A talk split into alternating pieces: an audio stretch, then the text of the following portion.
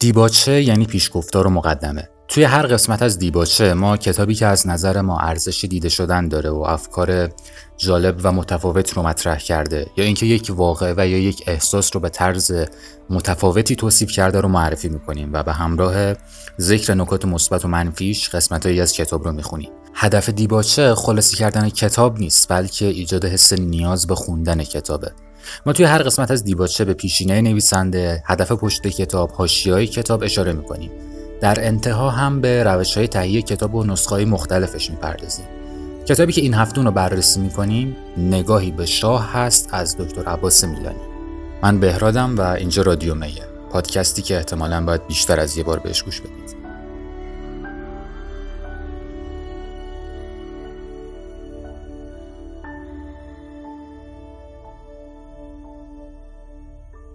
نمی‌دونم تا رو دقت کردین یا نه ولی یک دو قطبی خیلی شدیدی نسبت به دیدگاه مردم نسبت به حکومت پهلوی تو ایران هست.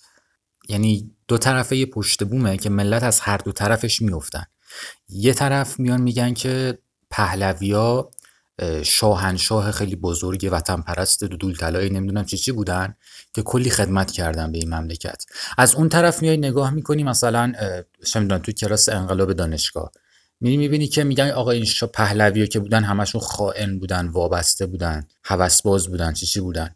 هیچ حد وسطی بین توصیف های مردم نیست و همیشه این دو قطبیه بوده. ولی شما هر کدوم از این توصیف ها رو که نگاه می‌کنی یه جای کار میلنگه. اگر مثلا اینها خیلی آدم های وطن پرست و کاربلدی بودن خب چرا انقلاب شد؟ از اون طرف میای نگاه می‌کنی که اگه اینها این همه خائن بودن خب چرا سطح رفاه تو اون زمان بیشتر از الان بوده؟ چرا اون اون زمان ملت ایران ثروتمندتر بوده؟ چرا اون موقع صنعت ایران قوی تر بوده؟ همون نفت و ما الان هم داریم پس چرا الان اتفاقی نمیفته کلا که این بررسی رو انجام میدین یعنی دو تا تا چهار تا می‌کنین توی ذهنتون می‌بینین که یه جای کار درست نیست. یه, یه جای کار همیشه میلنگه. توصیف هایی که ما از دوره پهلوی داریم واقعا توصیف های دقیقی نیستن. اگه شما هم همچین سوالاتی توی ذهنتون هست این کتاب برای شماست. کتاب واقعا واقعا واقعا عالیه. نویسنده این کتاب دکتر عباس میلانیه دکتر میلانی مورخ و ایرانشناس ساکن آمریکاست ایشون رئیس پژوهشکده ایرانشناسی دانشگاه استنفوردن دکتر میلانی به خاطر دو تا کتابش شناخته میشه توی ایران. یکی کتاب معمای هویداست و یکی هم کتاب نگاهی به شاه که ما توی این قسمت دومیه رو بررسی می‌کنیم. کتاب خلاصه از کل حکومت پهلوی. اینکه از رضا شاه شروع میشه و چطوری با محمد رضا شاه تموم میشه و جزئیاتش واقعا کامله یعنی هر چیزی که نیاز بوده رو آورده و هر چیزی که نیاز نبوده رو نیاورده. خود دکتر میلانی توی یه جایی اشاره کرده بود که آرشیوی که برای نوشتن این کتاب بررسیش کرده بالغ بر 100 هزار صفحه بوده. 100 هزار صفحه. و این 100 هزار صفحه رو توی 500 600 صفحه خلاصه کرده. کتاب واقعا خسته کننده نیست. یعنی من اینو توی یک گروه کتابخونی معرفی کردم. یکی از بچه ها می‌گفت که من هر شب 50 صفحه از این کتاب رو میخوندم و خسته نمی‌شدم. خودم هم یه همچین حالتی داشتم. و نمی‌دونم دلیل این قضیه چیه ولی حس می‌کنم ما ایرانی از بخش عمده ای از زندگیمون گره خورده به اتفاقاتی که توی 150 سال اخیر اتفاق افتادن. و ما صرفا یه بخش خیلی کوچیکی از این 150 سال رو بلدیم. این کتاب به نظرم بخشای خیلی مهمی از این 150 سال رو میاد در واقع به ما میگه که دلیل انقلاب چی بوده چه اتفاقاتی توی اون بره ها افتاد. اساسا شاه چطور آدمی بوده؟ ببینید موقعی که اول این پادکست هم بهش اشاره کردم تو این دو قطبی که هست ما سعی می‌کنیم یه کاراکتر ثابت برای شاه در نظر بگیریم. ولی از کجا معلوم شاه یه همچین کاراکتر ثابتی داشته؟ و کتاب هم این تم رو در واقع توی کلش نگه داشته کتاب سعی می‌کنه که شاه رو یعنی هر دو تا شاه رو هم رضا شاه هم محمد رضا شاه رو از نظر روانشناختی روانشناسی بررسی کنه. یعنی چی؟ یعنی اینکه روحیات اونها احوالات اونها توی اون بره چطوری بوده. این همزمان با اینکه این به نظر من یه نکته خیلی جالبشه یه نکته منفیش هم هست چون وظیفه مورخ بررسی کردن روحیات آدم ها نیست. روایت چیزهاست ولی این قضیه که هست آسیبی به کلیت کتاب وارد نکرده و باعث شده که کتاب روایت خیلی جالبی داشته باشه از بقای اون بره. اینم بگم این بهترین کتاب تاریخی بود که من تو زندگیم خوندم. یعنی اگه تو آموزش پرورش ایران درس خونده باشید احتمال قوی از درس تاریخ متنفرید. این کتاب تا حد خیلی زیادی این قضیه رو التیام میبخشه. چرا؟ چون واقعا بیطرفه.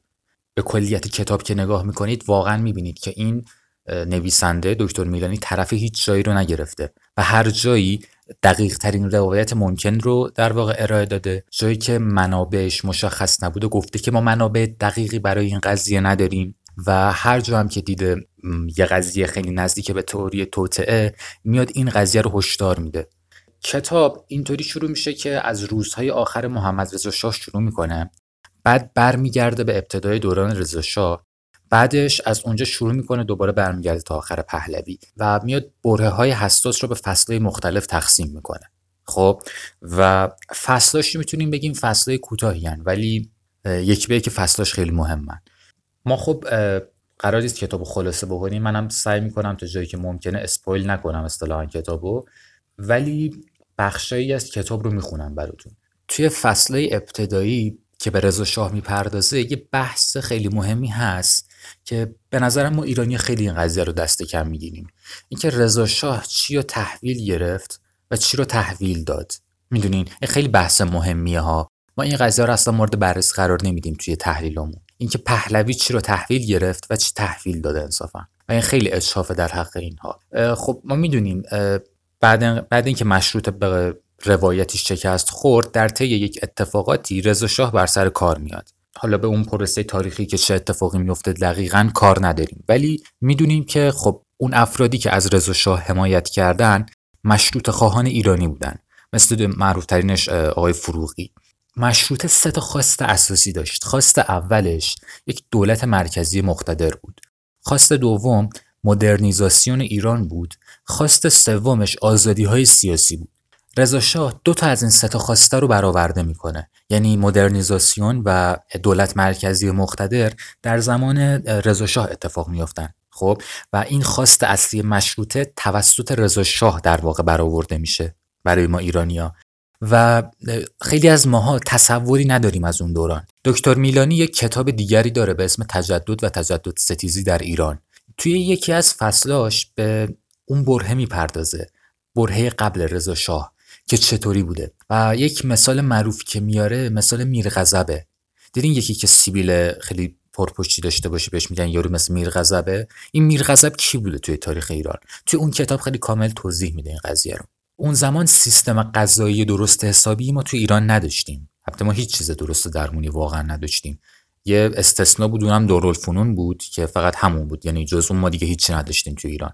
اینطوری می‌شد که مثلا توی زندان قصد یا زندان دیگه تو کل ایران. اینی که میگم مربوط میشه به کل ایران. یکی که محکوم به اعدام می‌شد زندان اون رو اعدام نمی‌کرد یا سیستم قضایی اون رو اعدام نمی‌کرد. خونواده می‌رفتن به قصاب محله یا هر کسی که حالا از اون سیبیلای پرپشت داشته اصطلاحا بهش می‌گفتن که بیاد و در واقع اون اعدام بکنه. به اون یارو می‌گفتن میرغضب حالا این میرغضب چیکار می‌کرده؟ می‌رفت اون زندانی اعدامی رو در واقع از زندان تحویل می‌گرفت. بعد می آورد وسط می‌دونی چه می‌دونم یه جایی که پر رفت و آمد بود اینو میخوابوندش زمین و داد می‌زد حق مرگ. حق مرگ یعنی چی؟ یعنی که بیان به من پول بدین تا اینو بکشم. خب بعد کلاهی نمدی چه می‌دونم کیسه ای میذاشت که مردم پول بدن. اگه مردم پول نمی‌دادن مثلا گوش طرفو می‌برید. بعد بلندتر داد می‌زد حق مرگ. این یعنی چی؟ یعنی اگه به من پول ندین این زجر می‌کشه تا بمیره. بعد از اون طرف مثلا خونواده ای چیزی مثلا آشنایی چیزی به این پول می‌داد. خب پول نمی‌داد مثلا دماغ طرفو می‌برید. بعد همینطوری ادامه می‌داد تا پول جمع شد پول که جمع می‌شد بعدش اون یارو رو اعدام کرد بعد اینا چی شد که از تاریخ ایران رفت؟ رضا شاه. وقتی میگیم مدرنیزاسیون وقتی میگیم این تغییر بزرگی بوده منظورمون همینه. ببینید ما درک کاملی از اون دوران اون برهه نداریم واقعا. و خدماتی که رضا شاه به ایران می‌کنه از این نظر خیلی قابل توجهه. و ما اینها رو نمی‌بینیم خیلی زیاد. مثلا سلمونیا اینطوری بودن که از بغل حوزی بغل چشمه یه جایی یه صندلی میذاشت یه تیغ دستش بود با یه قیچی. یا مثلا پیشرفته ترین امکاناتشون از این موزرای دستی بود. همونی که شکل قیچی بودن ولی کار موزه رو می‌کردن. همون آدم ختنه می‌کرد دندونم می‌کشید. سطح بهداشت تو اون بره اینطوری بود. ولی تو دوره پهلوی این قضیه خیلی تغییر می‌کنه. ما خیلی بیتوجهیم نسبت به این قضیه. باید به این نکته حتما اشاره بشه که به مشروطه سه خواسته اصلی داشت به دو تا از این خواسته ها پهلوی پاسخ میده. وگرنه مشروطه یک آرمان شکست خورده بوده در ایران. و همین در واقع تمایلات به نوسازی جامعه و اینها تأثیر داشت در نگاه رضا شاه به روحانیت. توی یه بخشی از این کتابم این قضیه رو آورده. برخورد رضا شاه با روحانیون در واقع جزئی از نگاه کلی او به مسئله نوسازی جامعه بود. گمان داشت تنها راه برانداختن نیروهای واپسگرای سنت و رواج تجدد تمرکز استبدادی قدرت در دست پادشاه است. اما این دیالکتیک غریب تجدد و استبداد در کوتاه مدت با تحقق دستاوردهای اقتصادی رضاشاه و پسرش شاه را به صحت نظرگاه خود متقاعد می کرد. اما در دراز مدت همان دستاوردهای اقتصادی و بافت طبقاتی نوپای برخواسته از آن تیشه به ریشه استبداد می‌زد رضا شاه معتقد بود تنها با مشتی آهنین می‌توان شریانهای متسلب ساختها و باورهای سنتی ایران را باز کرد و خون تازه تجدد را در آنها جاری کرد. هرچه زواهر تجدد و نشانه های پیشرفت اقتصادی بیشتر می‌شد، رضا شاه و پس از او شاه بیشتر به حقانیت سیاست استفاده از مشت آهنین خود متقاعد می شدند. در واقع دلیل اصلی عدم تمایل این دوتا شاه به آزادی های سیاسی توجه بیش از اندازه اونها به مدرنیزاسیون ایران بوده اینها در واقع می‌گفتن که ما اگر آزادی سیاسی در ایران برقرار بکنیم در واقع چیز میشه دیگه. نمی‌تونیم در اون حدی که باید به پیشرفت و تجدد ایران بپردازیم. حالا من کار ندارم که این قضیه درسته یا غلط ولی نبود آزادی سیاسی یکی از اصلی ترین دلایل انقلاب بود که حالا در ادامه بهش می‌پردازیم و برای شخص رضا شاه مشخص بود که این این فرد خیلی علاقه داشته به پیشرفت ایران. یعنی توی بخشی از کتاب نوشته که گزارش سالانه سفارت انگلیس در ارائه شرحش از اوضاع مملکت تاکید می کند که رضا شاه به رشد اقتصادی مملکت علاقه ای شدید دارد و در برخی موارد منافع شخصیش با این رشد اقتصادی گره خوردند اما به رغم رشد اقتصادی در مملکت به گفته سفارت نارضایتی در سطحی وسیع وجود دارد و تنها درمان دولت برای این نارضایتی پلیس همیشه فعال مطبوعات سخت کنترل شده و از چندی پیش برنامه های کنترل شده رادیو است که از غذا در آوریل یا همون اردیبهشت امسال افتتاح شد. در مراسم افتتاح رادیو ایران ولیعهد حضور داشت و زمانی که او خود به سلطنت رسید رادیو نقشی بسیار مهم در ترویج نظرات او در دولت‌های وقت بازی می‌کرد. ترس از تقیان ناگهانی مردم و واهمه رژیم از رواج فکر شاهکشی در مملکت در حدی بود که حتی خبر توطعه نافرجام علیه جان فاروق پادشاه مصر که خواهر این فاروق بعدا میشه زن شاه. و نیز گزارش های مربوط به طرح ناموفق قتل هیتلر در شهر مونیخ سانسور شدند و مطبوعات و رادیو موظف بودند از هر گونه اشاره به این گونه موارد خودداری کنند. ابعاد این نارضایتی ها و آنچه به گمان سفارت انگلیس بیکفایتی کامل دولت به شمار می‌رفت سبب شد در گزارش تحلیلی سال 1940 سفارت به این نتیجه برسد که امکان بقای دودمان پهلوی سخت اندک به نظر می رسد. اینی که میگه مربوط به دوران رضا شاه بوده. اینجا باز همون قضیه رو می‌بینیم. آزادی های سیاسی نیستن. در ادامه میاد در واقع روزهای آخر و در واقع اون قضیه‌ای که بعد حمله متفقین به ایران بعد پایان جنگ جهانی دوم اتفاق میفته رو میگه که چه اتفاقی میفته و روزهای آخر رضا شاه چطوری بوده واقعیتش من نمی‌دونم این آدم خوبن یا بدن. اصلا به همچین کانسپتی اعتقاد ندارم. ولی چیزایی که توی اون بخش میگه حداقل این قضیه رو به من اثبات می‌کنه که رضا هر چند آدم اصطلاحا بگیم خشن و نمی‌خوام بگم آدم بسته ای بود ولی هرچی که بود آدم ایران دوستی بوده.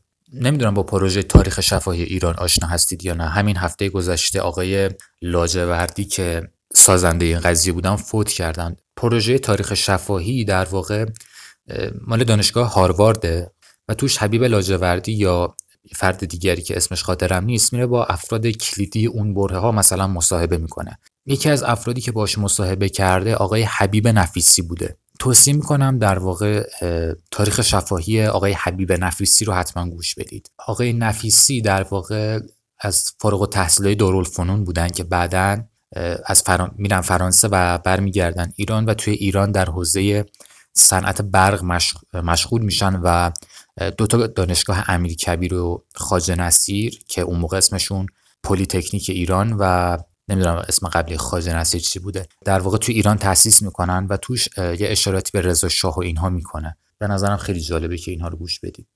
یا مثلا یکی دیگه از تاریخ شفایی که خیلی جالب بود مال آقای مجتهدی بوده محمد علی مجتهدی. ایشون مدیر دبیرستان البرز تهران بوده که بعدا بخشایی از اون ملحق میشه به دانشگاه امیر کبیر. ایشون دانشگاه صنعتی شریف که اون زمان اسمش اوایل آریا مهر بوده رو هم توی ایران تأسیس می‌کنه. به تاریخ شفاهی اون بر هم گوش بدید. من نمی‌دونم این دوتا شاه آدمای خوبی بودن یا بدی بودن. مسلما می‌دونیم که به طرفدار آزادی های سیاسی در ایران نبودن ولی هرچی که بودن آدمای ایران دوستی بودن.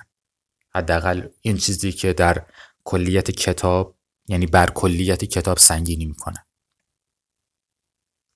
همونطور که خیلی از ماها می‌دونیم و توی این کتاب هم بهش اشاره شده رضا شاه اصلا دیدگاه مثبتی نسبت به روحانیت و مذهب نداشت به هیچ عنوان. و هممون هم شنیدیم دیگه. مثلا میره توی یه مسجدی نمی‌دونم فکر کنم مشهد بود قوم بود کجا بود میره یه آخوندی رو می‌گیره زیر پاش. با چکمه میره توی مسجد یا حرم نمی‌دونم کجا بود دقیقا. یه آخوندی رو می‌گیره زیر پاش خب؟ ولی پسرش محمد رضا شاه آدم به شدت مذهبی بوده. و این چیزی که توی مدرسه به ما نمی‌گفتن. محمد رضا شاه حال اینکه چرا مذهبی بوده توی کتاب یه بخشش میگه که به خاطر مادرش بوده گویا مادرش آدم مذهبی بوده. ولی توی یکی بخشایی از کتاب خاطراتی از شاه رو یعنی به نقل قول از خودش میاره که مثلا یه جایی از اسب میفته زمین میگه که من قیافه امام زمان رو دیدم. باور نکردنیه. یعنی شما می‌خونید این بخش ها رو می‌بینید که واقعا شاه آدم مذهبی بوده. یا توی یه سری داستانه دیگه میگه که من قیافه حضرت عباس رو دیدم نمی‌دونم. از این چیز خیلی زیاد میگه. در کل این یه چیز خیلی جالبی بود که اولین بار توی این کتاب من این قضیه رو دیدم. شاه توی اوایل که به سلطنت می‌رسه رویه ای خلاف رویه ای پدر خودش رو در پیش می‌گیره. نسبت به روحانیت و نسبت به دین. حالا کاری با اینکه خودش مذهبی بوده نداشتیم ولی توی یه بخشی از کتاب نوشته که شاه یه فردی رو معمود کرد که به عراق برود و آیت الله قمی را به بازگشت به ایران متقاعد و راضی کند. آیت الله قمی زمانی رضا شاه غرق کرده بود رفته بود نجف مثل اینکه. شگفت اینکه سفارت انگلستان به رغم آنچه در اذهان عمومی ایرانیان پیرامون رابطه نزدیکشان با روحانیون رواج دارد مخالف تلاش شاه برای بازگرداندن آیت الله پرقدرتی جنقمی بود. بولارد که در واقع سفیر انگلستان بود توی ایران حتی به شاه یادآوری کرد که رضا شاه تنها با پرداخت بهای سیاسی گرانی از شر این آیت الله راحت شده بود. اما شاه نظرش را تغییر نداد. معتقد بود روحانیون همه در ته قلب سلطنت طلبند. می گفت می‌دانند که آنها بدون سلطنت هیچند و دوام نخواهند آورد. می گفت سلطنت در ایران واپسین صد راه کمونیسم یا جمهوریتی یکسره عرفی مسلک است و روحانیون هم به این امر واقفند و به همین خاطر از سلطنت دفاع می کنند آنچه شاه مدتها از درکش عاجز ماند این واقعیت بود که گرچه بدنی روحانیون از کمونیسم و جامعه عرفی حراس داشتند و به همین خاطر چه بسا که از سلطنت جانبداری می کردند اما در میان روحانیت بودند کسانی که خود سودای قدرت داشتند و نظریه ای هم برای توجیه این قدرت صورتبندی کرده بودند. وقتی که شاه بالاخره به این واقعیت پی برد دیگر دیر شده بود و کار از کار گذاشته بود. منظورش شیخ فضلالله نوریه. و نمی‌دونم یادتون میاد یا نه شیخ فضلالله نوری رو مشروط خواه اعدام می‌کنن. چرا؟ چون که مخالف مشروط خواهان بود و می‌گفت که مجلس شورای ملی یک در واقع ننگیه برای دین اسلام و می‌گفت که نباید بر علیه پادشاهی شورید و یه همچین چیزایی. و واسه همین مشروط خواه گرفتن اعدامش کردن. نمی‌دونم یه بخشی اینجا دقت کردین یا نه. یه چیزی که بر وقایع توی ایران در واقع سایه میندازه جنگ سرد بوده. مخالفت غرب بلوک غرب مخصوصا انگلستان و ایالات متحده با در واقع اتحاد جماهیر شوروی. و در ادامه کتاب به این قضیه می‌پردازه که شاه بیشتر متمایل بود تا اون نیروهای مذهبی توی جامعه قدرت بگیرن. چرا که فکر می‌کرد قدرت گرفتن مذهب جلوی توسعه مارکسیسم در ایران رو می‌گیره و توی بخشی از کتاب هم این قضیه رو آورده. بر رغم دعواهای اداری و خورده حسابهای شخصی میان سران ساواک و گارد شاهنشاهی واقعیت این بود که به قول فرمانده ضد اطلاعات گارد در فرایند برگزیدن سربازان وظیفه‌ای که مناسب خدمت در گارد بودند سابقه مذهبی نه تنها منفی و زنگ خطر تلقی نمی‌شد بلکه به عنوان امتیاز به شمار می‌رفت. فرمانده ضد اطلاعات می‌گفت به دقت کنید. فرمانده ضد اطلاعات می‌گفت از غذا ما در پی یافتن سربازان مذهبی بودیم چون آنها را معتمدتر می‌دانستیم. گمان می کردیم که چنین سوابق و علائقی سرباز را از گزند نفوذ اندیشه های مارکسیستی مسئول می داشت. می‌بینید چه اتفاقی میفته اینکه مذهب یک ارگان خیلی قوی بوده در ایران در دوران پهلوی به این خاطر بوده. دربار فکر می‌کرد که اگر طرف مذهب رو بگیره و به مذهبیون آزادی عمل بده جلوی اندیشه مارکس رو می‌گیره. نمی‌دونست که بعدها یک فردی مثل علی شریعتی خواهد اومد. و موقعی که شاه این قضیه رو فهمید و قول خود دکتر میلانی خیلی دیر شده بود این قضیه. از اون طرف ساواک تا می‌تونست مارکسیست ها رو دستگیر می‌کرد. چه فداییان خلق باشه چه مجاهدین خلق باشه توده باشه هرچی باشه اینها رو دستگیر می‌کرد و اینها رو در واقع شکنجه می‌کرد. و توی یک بخش یک جزئیات تکان دهنده ای از اون شکنجه ها رو اینجا میگه. مرکز اصلی شکنجه در زندان قزل قلعه بود و به حمام شهرت گرفته بود. می‌گفتند بسیاری از افسران توده‌ای را در آنجا شکنجه کرده بودند. حتی شایع بود که ترانه معروف مراد ببوس که از محبوب ترین ترانه های سیاسی اجتماعی عشقی آن روزگار بود، در واپسین شب حیات یکی از افسران و در همان حمام تدوین شده بود. بعدها افرادی گونگون مدعی تدوین این ترانه در زندان و حتی بیرون از زندان شدند از میان افسرانی که بازداشت شدند به یک روایت 36 نفر به جوخه اعدام سپرده شدند. مهمترین و معروفترین افسر اعدام شده که بعدها به یکی از اساتیر حزب توده بدل شد خسرو روزبه نام داشت. در واقع بازداشت کل شبکه در نتیجه لو رفتن یکی از همکاران روزبه به نام عباسی بود. هم او بود که دفترچه حاوی اسامی همه اعضا را که به رمز ریاضی پیچیده نوشته شده بود همراهش داشت و وقتی به طور تصادفی بازداشت شد دفترچه هم به دست پلیس افتاد.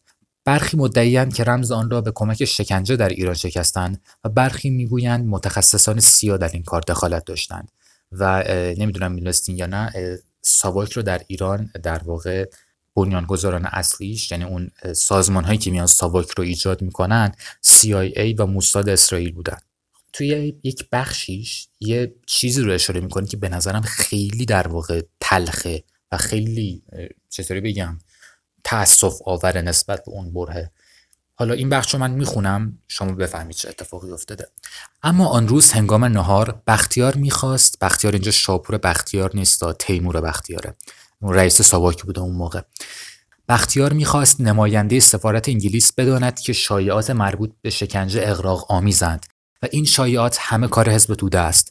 در طول مذاکره و شرح واقعیات و شایعات شکنجه بختیار داستانی به راستی شگفتانگیز گفت و به نوعی یکی از بدترین شایعات مربوط به شکنجه را تایید کرد. آن روزها شایع بود که گاه در مورد زندانیان به راستی مقاوم و سرسخت از خرسی برای تجاوز جنسی به زندانی استفاده می کنند.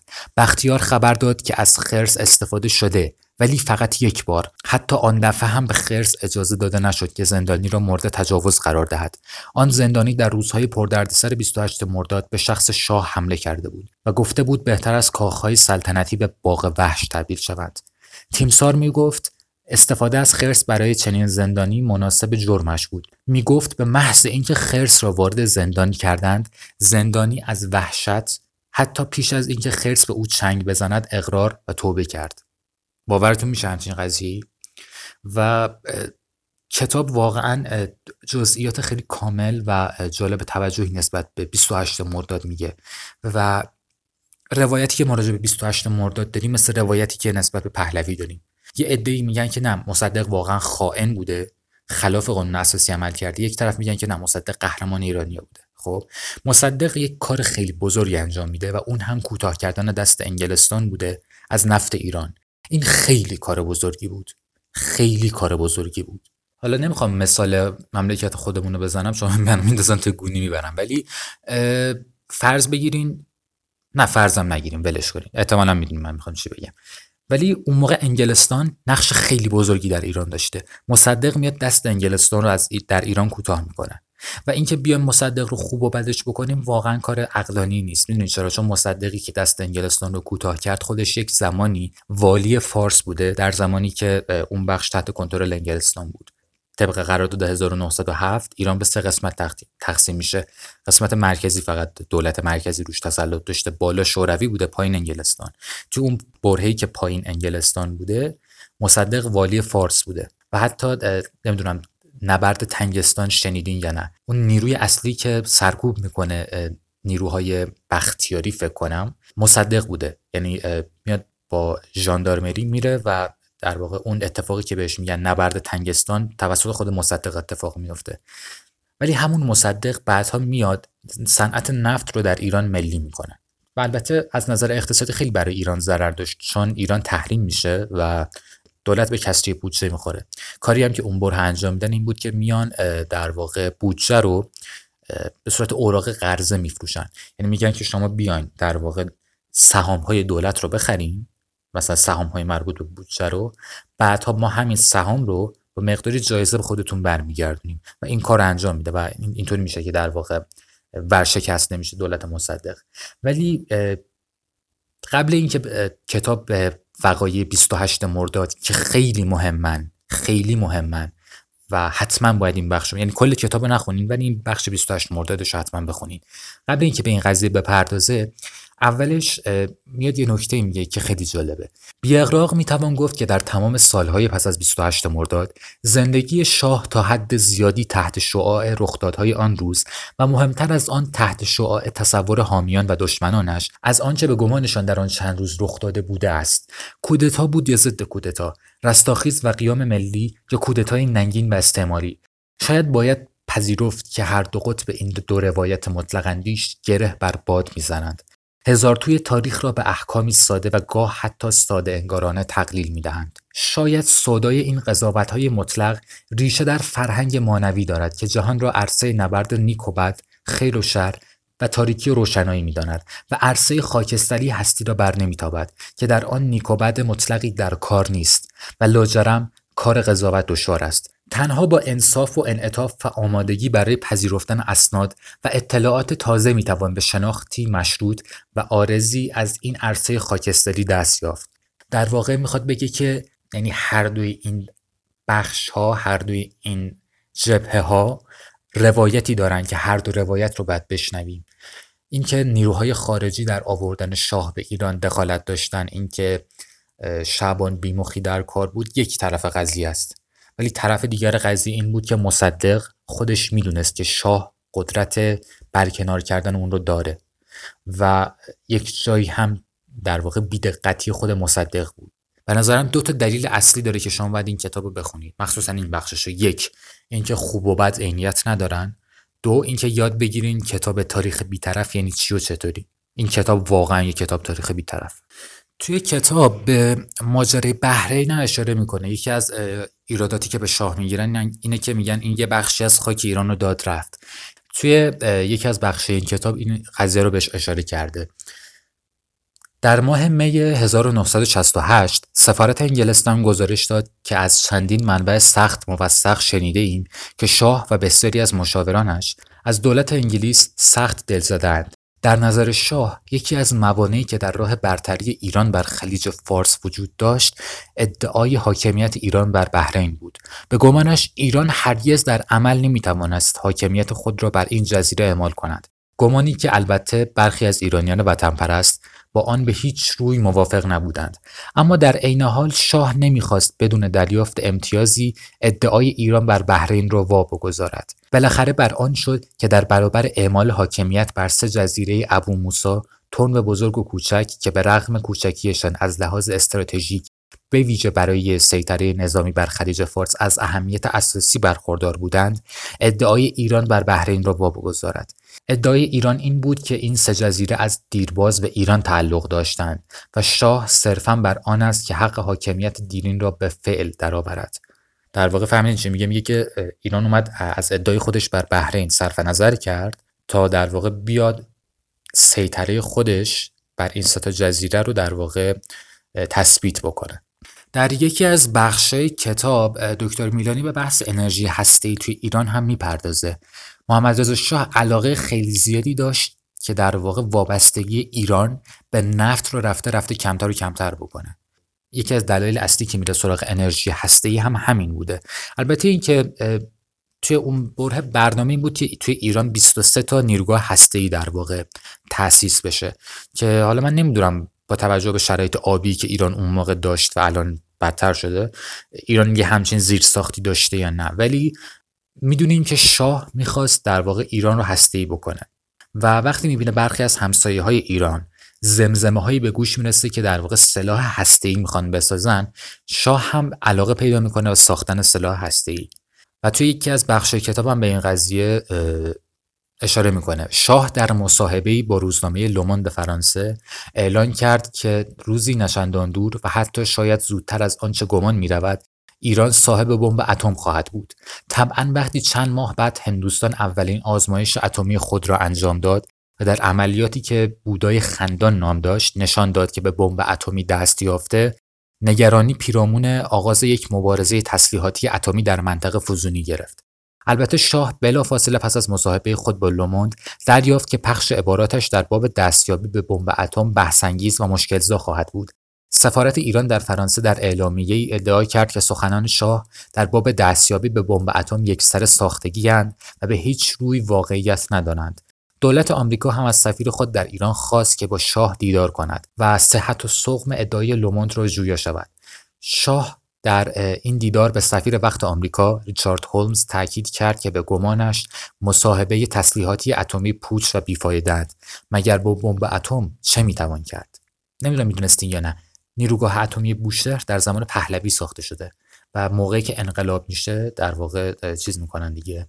اون قضیه رو ول می‌کنن. تا اینکه بعدها دوباره این قضیه رو ادامه میدن که این قضیه بعد انقلابش هم در واقع اینجا ورده آیت الله خمینی به این گمان که ایران نیازی به انرژی هسته‌ای ندارد و شاه هم صرفا به لحاظ سرسپردگیش به آمریکا و انگلیس راکتور بوشهر را رو انداخته دستور داد که کار راکتور بوشهر را متوقف کنند. در شماره 14 سال 1358 یعنی در 26 خرداد سال 1358 روزنامه جمهوری اسلامی که بیانگر نظرات رهبران روحانی تازه ایران بود در مقاله مفصل و در دو بخش تحت عنوان نیروگاه های هسته‌ای خیانت آشکار به خلق ما نه تنها منکر نیاز ایران به چنین نیروگاه هایی شد و به خطرات و مسائل ایمنی آن اشاره کرد بلکه بحث را با این استدلال پایان برد که ادامه کار بوشهر به صرف نیست. چند سال بعد آیت الله و رژیم اسلامی تغییر نظر دادند. این بار به احیای هرچه سریعتر اما اساسا مخفیانه برنامه اتمی ایران پرداختند و از سر گرفته شدن این برنامه مصادف زمانی بود که صدام حسین علیه ایران از بمب‌های شیمیایی استفاده کرد و جهانیان عملا اعتراضی جدی علیه صدام نکردند و ایران به گفته رهبران روحانیش محتاج سلاحهایی برای مقابله با این گونه حملات بود. به علاوه پنهانکاری ها و برخی تماس های مشکوک با کسانی چون دانشمند پاکستانی که می‌خواست بمب اتمی اسلامی را میسر کند همه برنامه اتمی ایران را محل شک جدی کرد.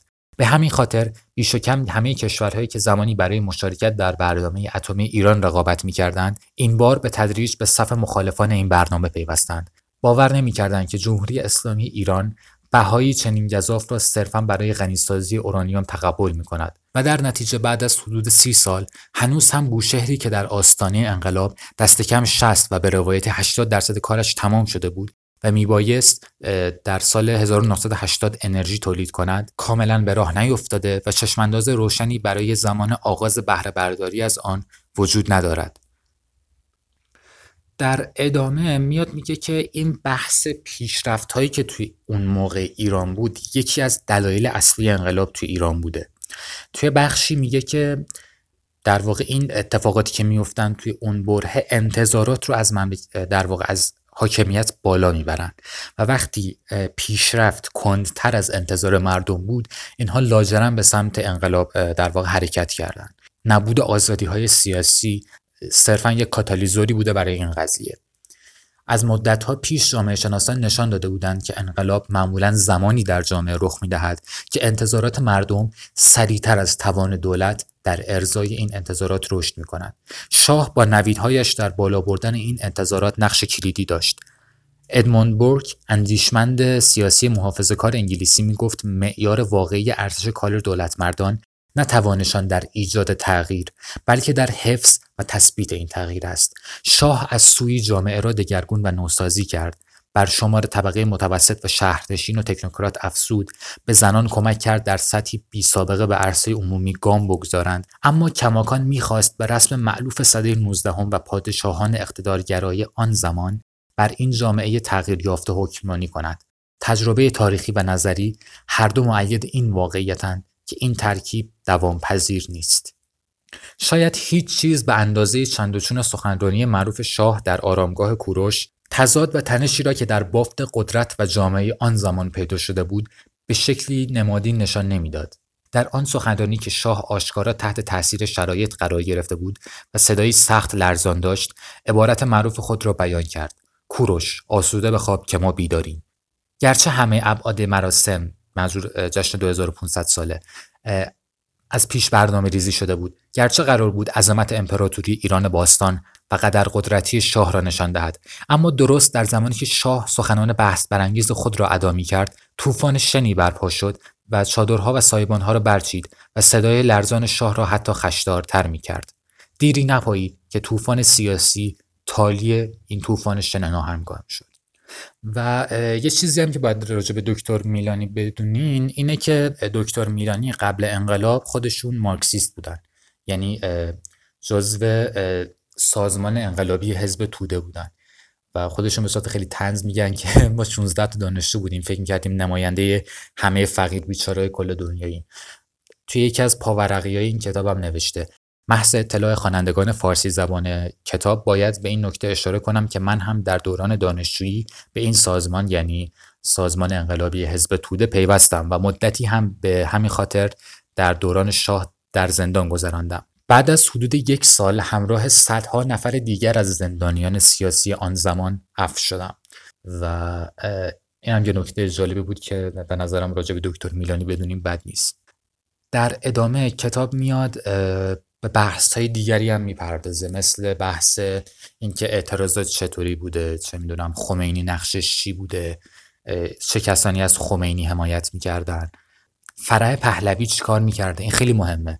همسران شاه یعنی در واقع اولیش فوزیه بود دومی سریا بود سومی فرح توی بخشی از کتاب در واقع به تفصیل به اینها پرداخته میشه و اینکه چرا اینها رو طلاق میده جزئیات زندگی اینها چی بود اینها بعد اینکه شاه اینا رو طلاق میده چه اتفاق براشون میفته یعنی که مثلا فرح پهلوی چی کار می‌کرده؟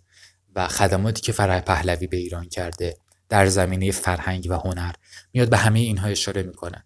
و در واقع توصیه می‌کنم که کلیت این کتاب رو بخونید. این قسمت تا اینجاش خیلی طولانی شد. واسه همین یکم قیچیش می‌کنم. آها اینم بگم توی این کتاب به در واقع اون پیشنهاد ارتش که بیا مردم تیر برون کنیم و اینها اشاره می‌کنه. شاه میگه که در واقع مخالفت می‌کنه با این قضیه.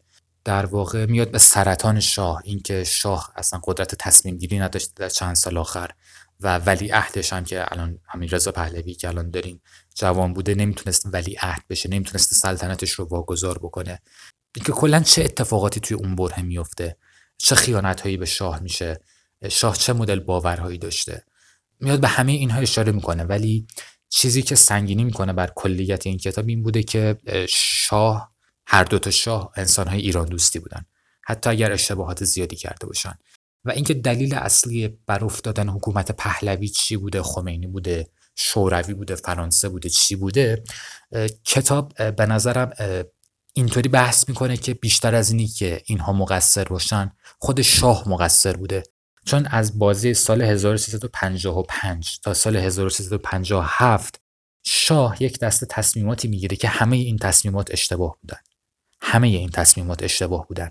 جایی که می‌تونست آزادی سیاسی بده آزادی سیاسی نداد و جایی هم که باید با قدرت هرچه تمامتر برخورد می‌کرد اومد در واقع از خودش ضعف نشون داد. دکتر میلانی هر فصلش که در واقع شروع میشه یک در واقع بخشی از نمایشنامه ریچارد دوم ویلیام شکسپیر رو آورده. در واقع دکتر میلانی کاراکتر شاه رو محمد رضا شاه پهلوی رو شبیه کاراکتر در واقع ریچارد دوم می‌دونست. ریچارد دوم موقعی که قدرت رو در اختیار داشت تا می‌تونست زور می‌گفت. ولی موقعی که قدرتش به خطر میافتاد تبدیل می‌شد به یک کاراکتر خیلی ضعیف. نمی‌دونم چقدر این تشبیه درسته ولی دکتر میلانی حداقل توی بررسیش به این نتیجه رسیده. و چیز دیگه هم که باید بگیم این که روش تهیه این کتاب چطوریه؟ این کتاب رایگان منتشر شده. این کتاب اولین بار که منتشر شد به زبان در واقع انگلیسی بوده و دکتر میلانی در واقع بر نتونست این کتاب رو در ایران منتشر کنه چون مجوز ندادن به این کتاب. و ترجمه ای هم که بعدها در ایران به فروش رفت از این کتاب و بدون اجازه دکتر میلانی دقت تاریخی نداشته و یه بخشی از اون کتاب حذف شدن و ترجمه دقیقی نداشت. واسه همین دکتر میلانی کاری که کرد این بود که اومد در واقع خودش این کتاب رو ترجمه کرد و برای مخاطب ایرانی یک سری بخش رو اضافه کرد که در واقع توی بخش که در واقع در نسخه انگلیسی این بخش نیستن. و و اومد این کتاب رو به رایگان در وبسایتش منتشر کرد. و الان وبسایت ایشون در دسترس نیست ولی توی کانال تلگرامی مختلف و اینها که نگاه بکنین در واقع نسخه فارسی این قضیه میتون خیلی راحت دانلود بکنید و هیچ مشکلی نداره. خود دکتر میلانی هم مشکلی نداره و و اگر هم تمایل دارید که در واقع حمایت مالی بکنید از دکتر میلانی توی سایتشون فکر کنم یه بخشی داشت برای این قضیه. دقیق خاطرم نیست. ولی این کتاب به رایگان توسط خود دکتر میلانی منتشر شده و می‌تونید دانلودش بکنید. و خودم هم لینک دانلودش رو توی کانال تلگرامی قرار میدم و اینطور بگم که خود دکتر راضی از این قضیه که شما این کتاب رو دانلود بکنید و بخونید. و من هم توصیه می‌کنم که این کتاب رو بخونید. کتاب اصلا خسته کننده نیست. و یک سری واقعیات رو که ما باید نسبت به اون دوران بدونیم رو به ما میگه. اون چیزی که بیشتر از این واقعیات تاریخی اهمیت داره توی این کتاب به نظرم اینه که این کتاب می‌تونه در واقع به ما یاد بده که یک کتاب تاریخی خوب یعنی چی. یک کتاب تاریخی باید چه شکلی باشه؟ یک کتاب بیطرف یعنی چی؟ و این کتاب از این بابت خیلی خوب عمل کرده. و همین توصیه می‌کنم این کتاب رو بخونید. و چیزی که شنیدید سومین دیباچه در واقع رادیو میل. رادیو میل یه گاهنامه شنیداری و نوشتاریه برای ذهنهای دغدغه‌مند. شما می‌تونید پادکست ما رو از طریق Anchor، تلگرام، Spotify، Castbox، اپل پادکست، گوگل پادکست و هر رسانه صوتی دیگه دنبال کنید با کلیدواژه رادیو می به صورت انگلیسی. رادیو که خب بلدی چطوری نوشته میشه می هم به صورت M-E-Y همچنین می‌تونید نسخه نوشتاری این پادکست رو توی انتشارات ویرگولمون بخونید و نظر بدید. اگه نظر، انتقاد یا پیشنهادی دارید، لینک تماس با ما توی انتشارات ویرگولمون قرار داده شده. توییتر و تلگرام ما هم از طریق همون انتشارات قابل دسترسیه. یعنی که می‌تونید همون رادیو می رو به صورت لاتین توی توییتر و تلگرام سرچ کنید. اگه هم مایل به همکاری با ما در ساختن پادکست هستید، ما از شما استقبال می‌کنیم. ممنون که گوش دادید.